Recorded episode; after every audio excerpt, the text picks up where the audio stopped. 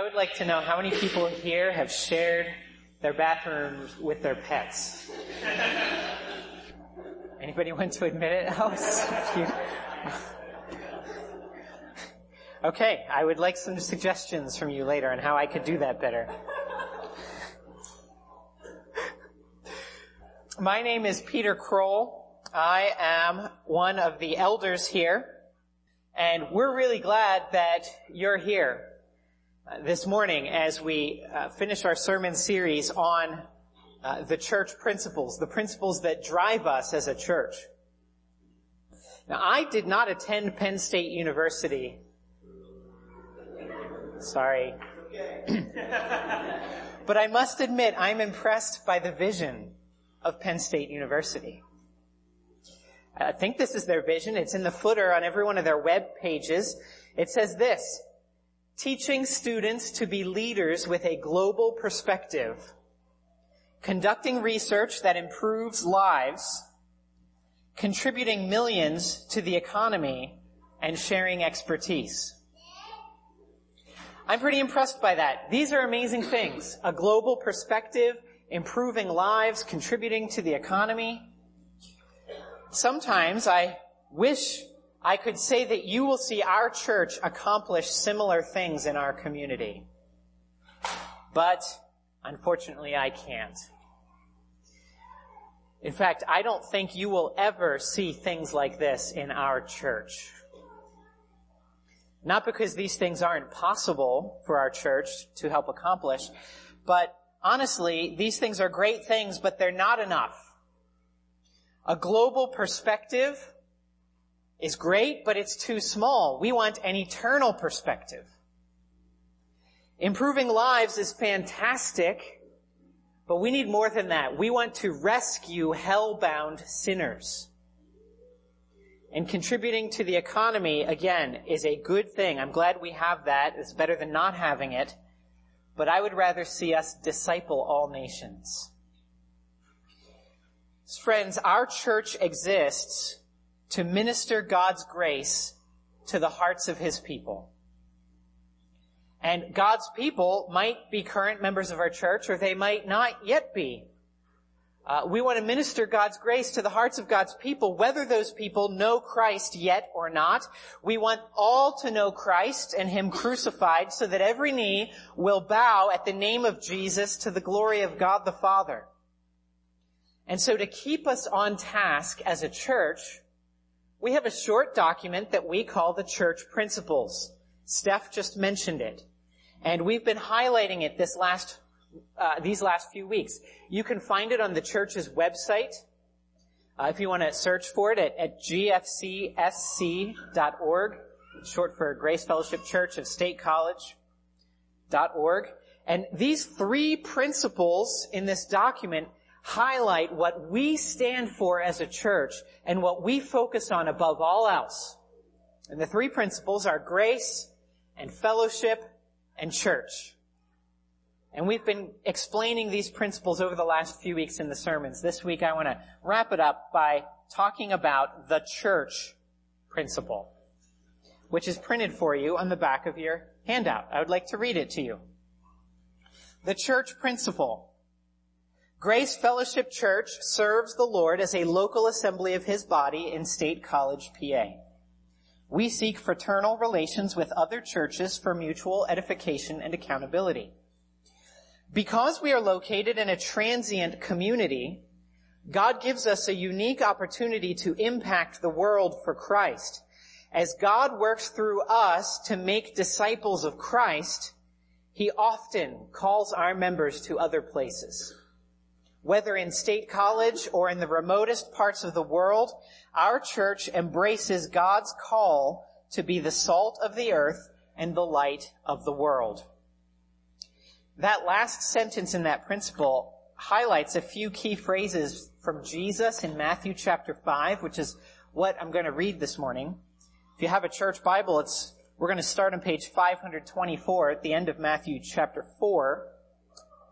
Because I would like to explain what Jesus actually meant by these phrases, the salt of the earth and the light of the world. And so we're going to look at them in their context to see what they have to say to us. The main point that I would like to make this morning for you is this. That our church impacts the world from within a transient community by raising up people of extraordinary character who do extraordinary deeds. That's what I want to talk about. This is the essence of our church principle. Our church impacts the world from within a transient community by raising up people of extraordinary character who do extraordinary deeds. And you can see I've broken it right down in the outline for what we're going to talk about. We're going to start with the transient community and then see how we raise up people of extraordinary character who do extraordinary deeds. And then at the end, we'll see how that creates a world impact. Let me pray for us and then I will read the first few verses. Father, we ask for your spirit now that you would help us to understand. Lord, for any who don't believe, please grant them faith in you, help them to see their need for Christ, and help us to be the salt of the earth and the light of the world, and so to impact your world the way you would have us do. We pray these things in Jesus' name. Amen. I'm going to start in Matthew chapter 4 verse 23 this is the setup for what's to come, what we call the Sermon on the Mount, this big sermon Jesus preaches in Matthew 5 through 7. Starting at Matthew 4, 23. And he, that is Jesus, went throughout all Galilee, teaching in their synagogues and proclaiming the gospel of the kingdom and healing every disease and every affliction among the people. So his fame spread throughout all Syria and they brought him all the sick those afflicted with various diseases and pains, those oppressed by demons, epileptics, and paralytics, and he healed them. And great crowds followed him from Galilee and the Decapolis, and from Jerusalem and Judea, and from beyond the Jordan. So we, we see here in this paragraph that Jesus proclaims the good news of the kingdom and he heals everyone in sight. And as he does that, things take off. And people come to Jesus from all over the place. Look at some of these locations. His fame spread throughout all Syria. That's the province to the north of Israel. So this is Israel in the time of the Roman Empire. Just to the north is Syria. And Jesus did this teaching in Galilee and people came from Galilee. Galilee is the northern part of the land of Israel. They came from the Decapolis, here in that last verse, the Decapolis was a group of ten cities on the east side of the Jordan River made up mostly of Gentile people who were, were not Jews. And they were coming over to hear from Jesus. People came from Jerusalem, the capital city of Israel, from Judea, that southern region of Israel, and they came from beyond the Jordan. So we have people coming from all over the place to be healed of all kinds of things. Their sicknesses, their diseases, their pains, demons, epilepsy, and paralysis.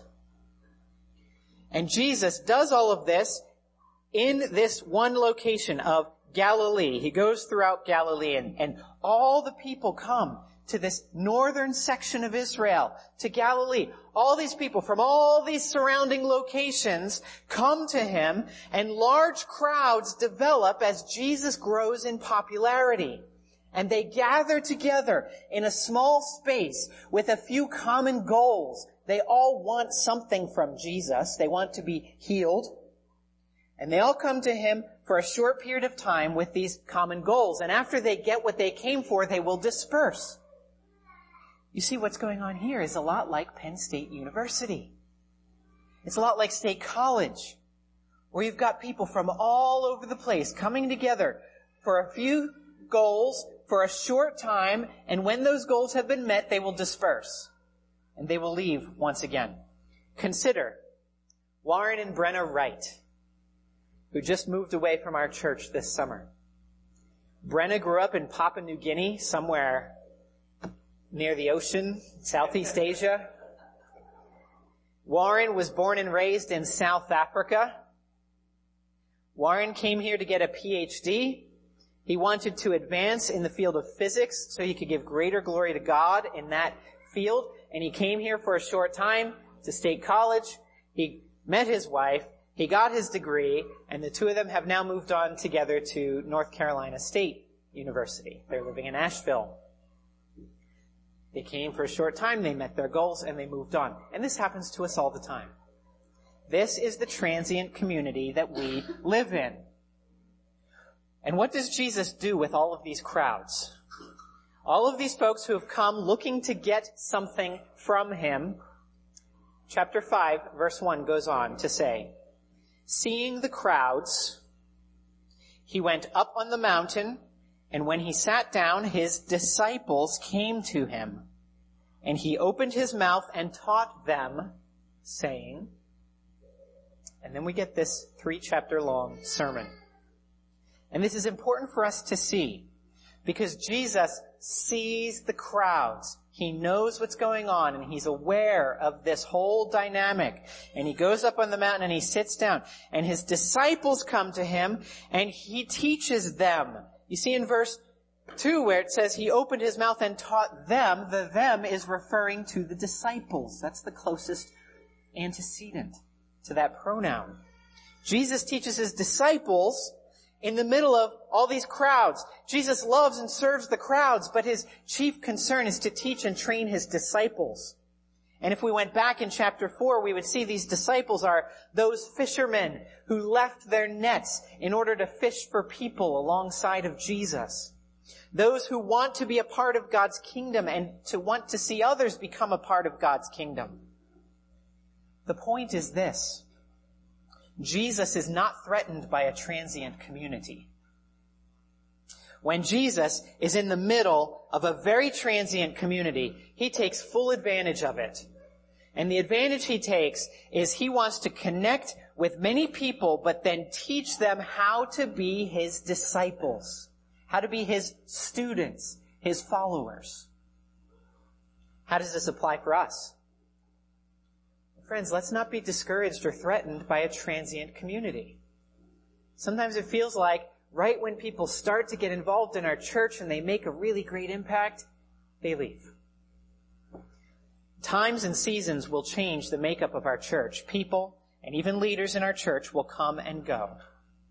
But as that happens, let's please stay focused on making disciples.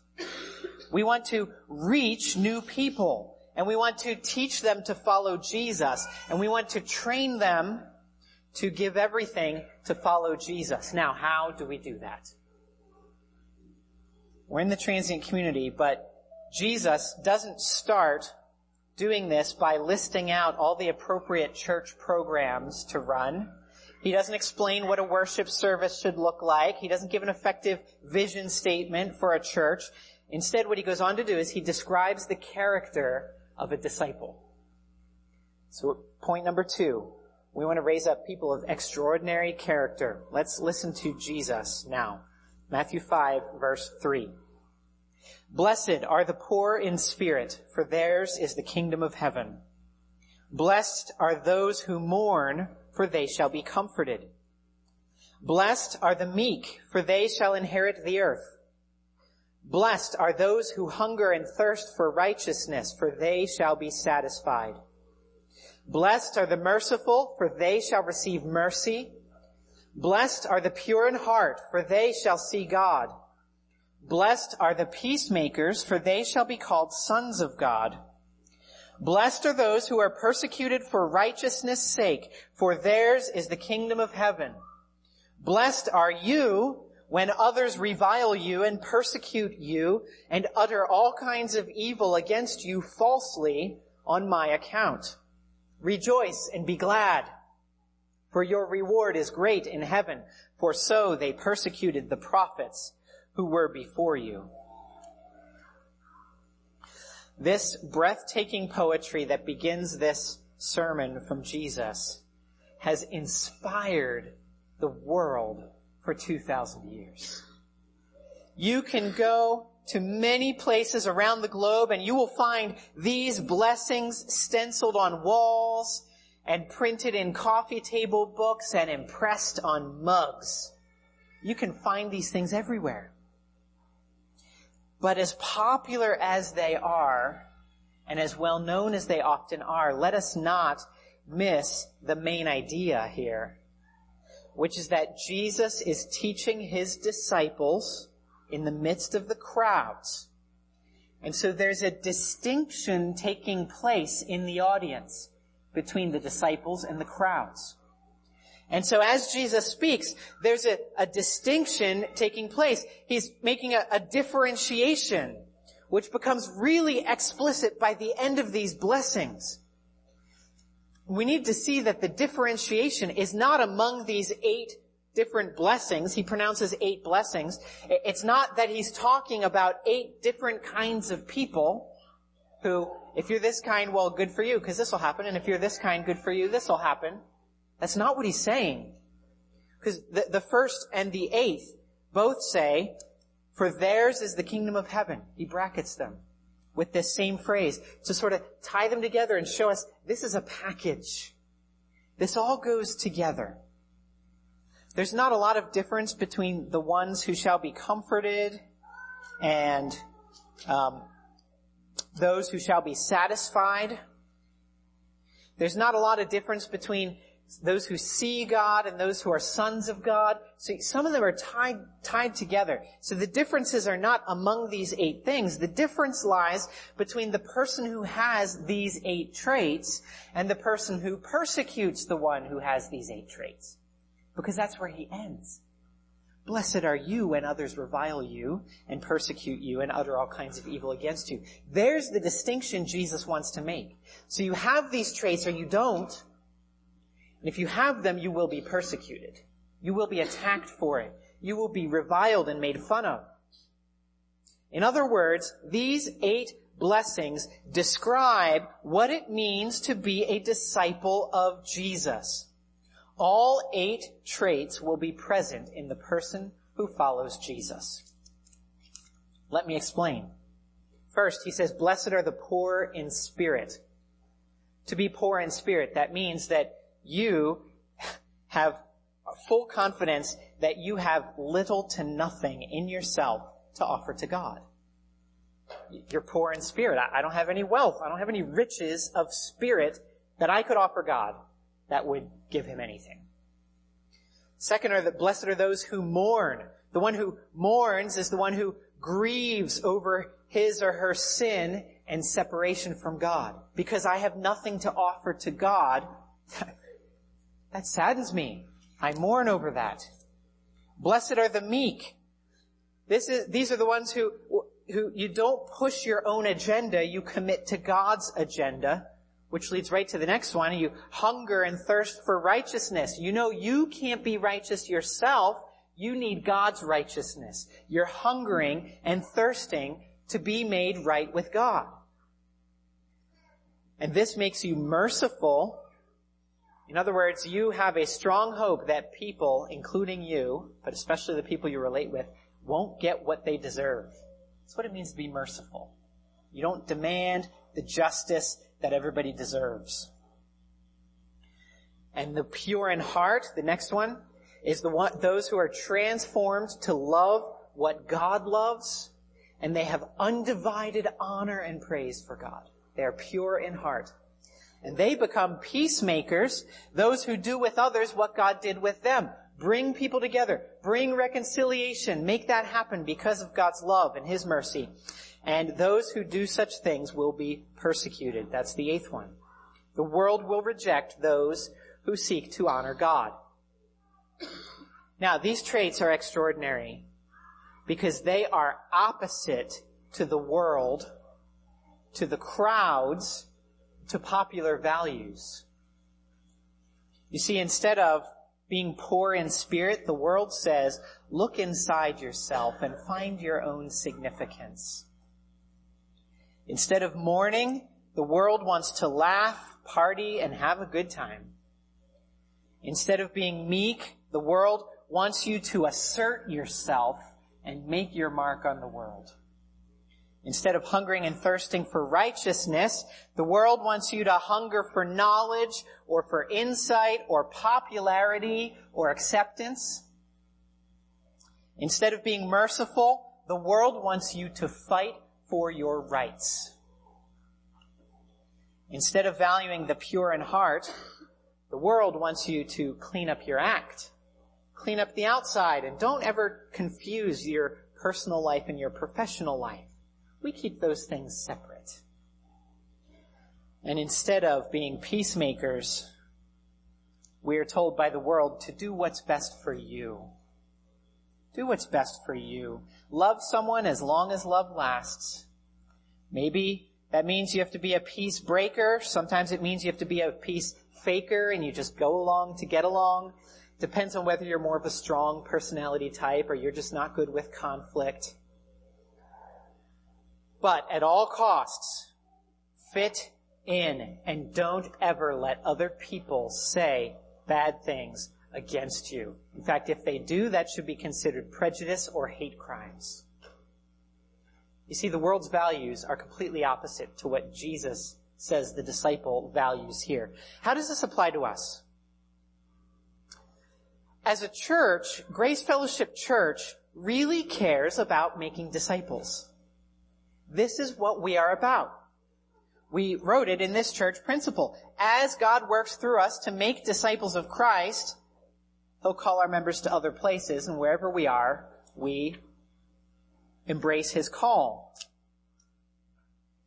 And we, as a church, we have a lineup of programs to help us make these disciples. We have a worship service every Sunday morning. We have Sunday school for kids and small groups for, for adults. Uh, afterwards, we have we have discussions for teenagers. We have growth groups during the week, small groups. We have women's Bible studies. We have men's and women's retreats. We have ministry teams you can serve on and be trained in, in different skills. And we, we do all these things, but the goal is always and will remain to make disciples. The programs should serve the mission, not vice versa. So as a church, and, and as among the elders, we, we will often try anything that seems like a good idea, especially if someone is excited to try something that might help us to make disciples. Sure, we'll try something. But we're also going to kill something that is no longer a good idea. Because the exact programs we do, the way we run stuff, isn't as important as what we're trying to accomplish through it. Anything that takes on a life of its own and doesn't produce people of extraordinary character?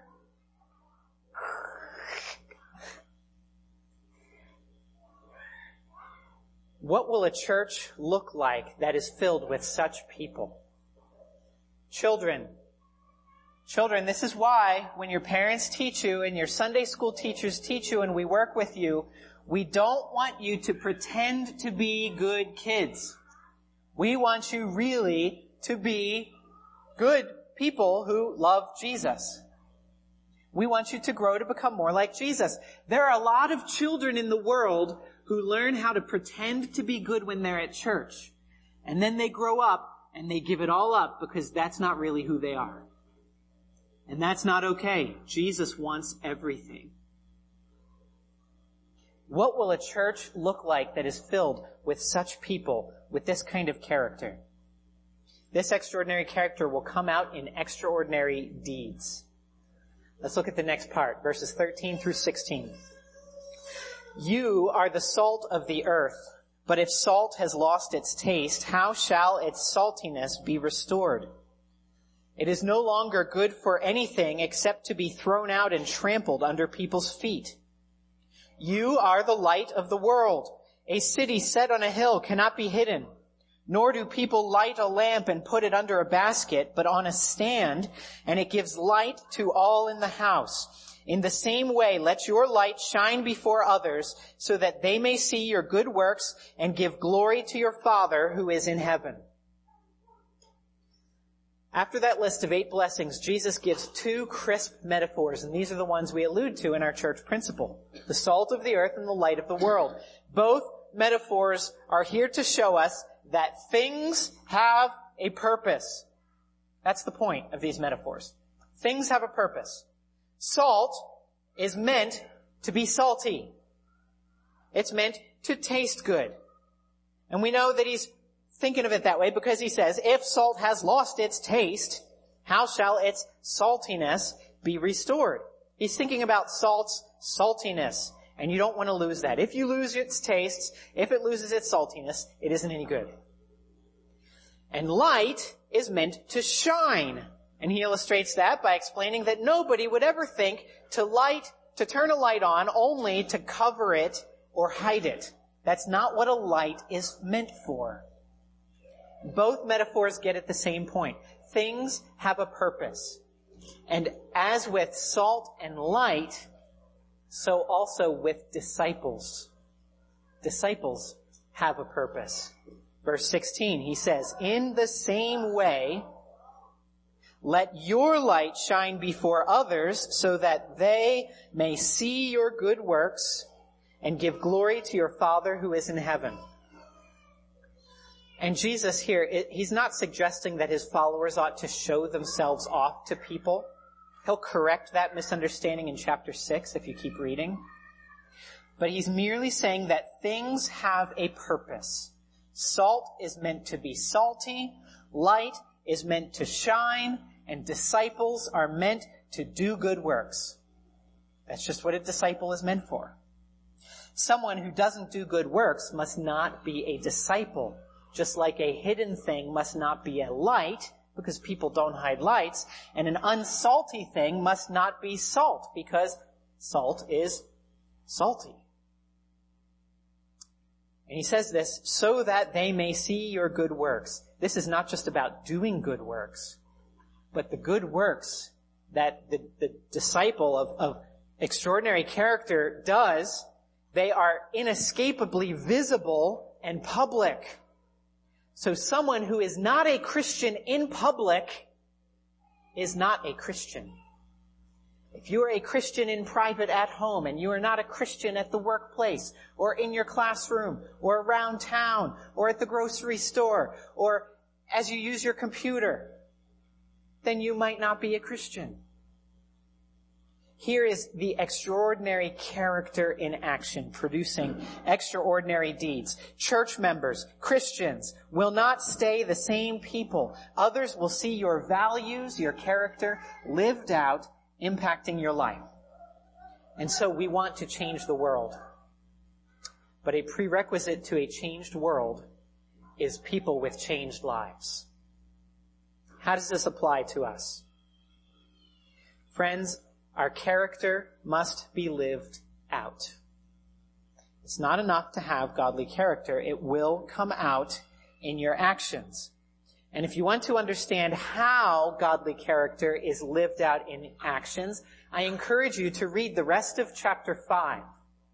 This morning I'm not going to cover the rest of the chapter, but Jesus goes on to explain this exact point. Here's how your character comes out in your actions in all these different categories. In your relationships and your marriage and your speech and the way, way you view uh, people who hurt you and all these things. And he, uh, I, I do want to say just three quick things about where he goes in the rest of the chapter. Three themes that he gives for the Christian community here. First is that the, the church, Jesus, through his church, he cares about all of life. Not one bit of God's law can be set aside. He will say all of it must be fulfilled. And, and he cares about our friendships and our motives and our marriage and our speech and our sense of justice and our generosity, all of life. The second theme in the rest of chapter 5 is that the church must target people's hearts. You see, Jesus cares not just about the avoidance of murder, but about addressing the anger that underlies it. He cares not just about adultery and divorce, but about chastity and pure thoughts. He cares not just about people using internet filters to help them not see unsavory things on the computer, but he's concerned about producing people who are repulsed by impure things.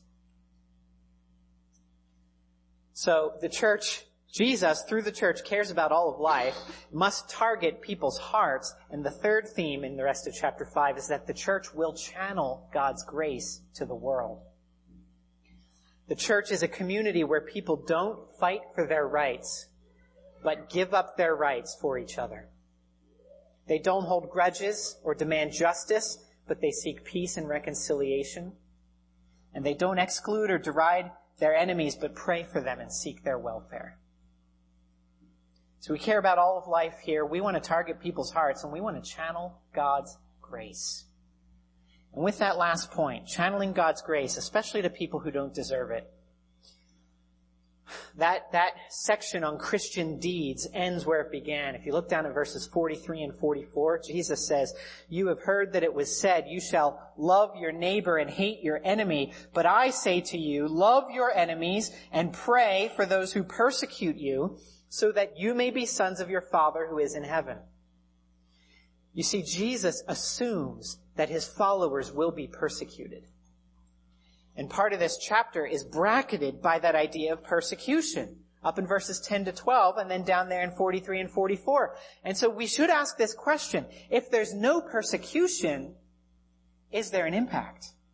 We move on to our last point. World impact. You see, if the world sees your good works, because you're like salt, you're like light, you're doing your good deeds, it's visible in public, not as a show off, but it just, you can't help it affecting everything. The world will see your good works and some people will hate you for that. That was the climax of the blessings in verses 10 through 12. After he says, blessed are those, blessed are those, blessed are those, eight times. Then in verse 11 he changed it up and he said, blessed are you when others revile you and persecute you and say all kinds of evil against you falsely on my account. And then here comes the most upside down thinking you can imagine. Rejoice and be glad. Blessed are you when people revile you. Rejoice and be glad. Now please understand this. Suffering and persecution are not good things. That's not what the Bible teaches. We don't wish for them. And it's okay if you don't want suffering and persecution to come. It's really okay. You're not less mature of a person. Because in the next chapter of this sermon, Jesus will teach us to pray, deliver us from evil. So it's okay to want to be delivered from evil and from bad things. And he will say, that we should pray to God, God, your will be done on earth as it is in heaven. And there is a sense in which God's will does not include persecution because the day will come when all persecution and suffering will come to an end. And God's will is not for people to turn against Him and attack His people. So what does Jesus mean here then in verse 12 when He says rejoice and be glad. Note, he does not say, rejoice and be glad because persecution is a good and godly thing and you should prefer it over peace and safety. He doesn't say that. He gives two other reasons to rejoice and they get at the heart of why we tend to hate persecution. We hate persecution because I think we fear the loss, we fear what we're going to lose if people attack us, and we fear exclusion. We're not going to be part of the group. And Jesus tackles those two things head on. He says, first, rejoice and be glad, for your reward is great in heaven. In other words, don't fear loss. Don't fear the loss of your promotion or of your job or of your status or of your friends or of your respect or of your time or the loss of your health or your well-being or your home or your nation or even your life. Don't fear the loss because you will get something better when Jesus comes back. Great is your reward in heaven. That's the first reason to rejoice. But the second reason to rejoice is, for so they persecuted the prophets who were before you. In other words, don't fear exclusion exclusion from the insider club of your friends who are making fun of Christians, or exclusion from your family who might reject you, or your friends who turn on you, or the community that doesn't accept your lifestyle. Because Jesus says you've already been included in something far better. The community of God's people through the ages, those who spoke God's words and performed God's deeds. And you're being treated just like the prophets were treated. While it's not fun to be reviled, it's worth it. Because it means you're making a difference. It means you're getting people's attention. And they see you as a threat to their ideas and their power structures and their ways of life. And here is the measurement of whether we are being salt and light. It's whether others see our good deeds. It's whether our values have taken hold of our lives and we're being persecuted for it. If so, you are blessed by God. Now I praise God that in State College, our lives are not yet in danger. It might be someday, but not yet. You're probably not going to be executed for being a Christian. But the question is this. Is there anything in your life that actually is in danger because you're a Christian? Do you have any relationships that you're willing to put on the line because you're living out extraordinary deeds out of extraordinary character? Or how about your autonomy? Or your respect from others? Or your reputation or even your self-assurance? Do you have anything on the line as you follow Christ? Because the world impact will be measured by the loss of such things. Now sometimes people think Grace Fellowship Church is a strange church. It's not like other churches that they're used to, and I agree. I think Grace Fellowship Church is a strange church. We don't have a, a paid full-time pastor. We have a pretty simple, straightforward worship service. We give you full page sermon outlines. This is kind of weird, I think. No, we don't pass offering plates around. We don't have too many activities during the week. We have some, but we have a few Bible studies and growth groups, but we don't have stuff scheduled every night of the week or even most nights of the week. There's some weird things about us. And, and honestly, any of those things I just listed can still change. None of those represent eternal commitments on the part of the elders that it will always be this way. Maybe next week we'll pass an offering plate just to, you know, mix it up. But what I hope never changes is something that I hope makes us very strange, which is that our church impacts the world from within a transient community by raising up people of extraordinary character who do extraordinary deeds. Friends, Jesus died to make this possible, and we can do no less than give it our best effort to follow him. Let's pray. Father in heaven, please help us to follow in the footsteps of our Master, Jesus. And Lord, we know that we cannot do all that you have called us to do, and you sent Jesus to do it for us. But Lord, you have given us your Spirit, and you have empowered us to do these things. And Lord, please help us never to back down from these standards that you have given. Help us not to make excuses by our circumstances, by our transient community, but help us, Lord, to be and to raise up people of extraordinary character who do extraordinary deeds and so impact the world. We pray, Lord, that you would go before us and you would empower us and that you would get all the glory as folks see our good deeds. We want them to turn to you, our Father in heaven. And so we bow before you and ask you to do all this in Jesus' name. Amen.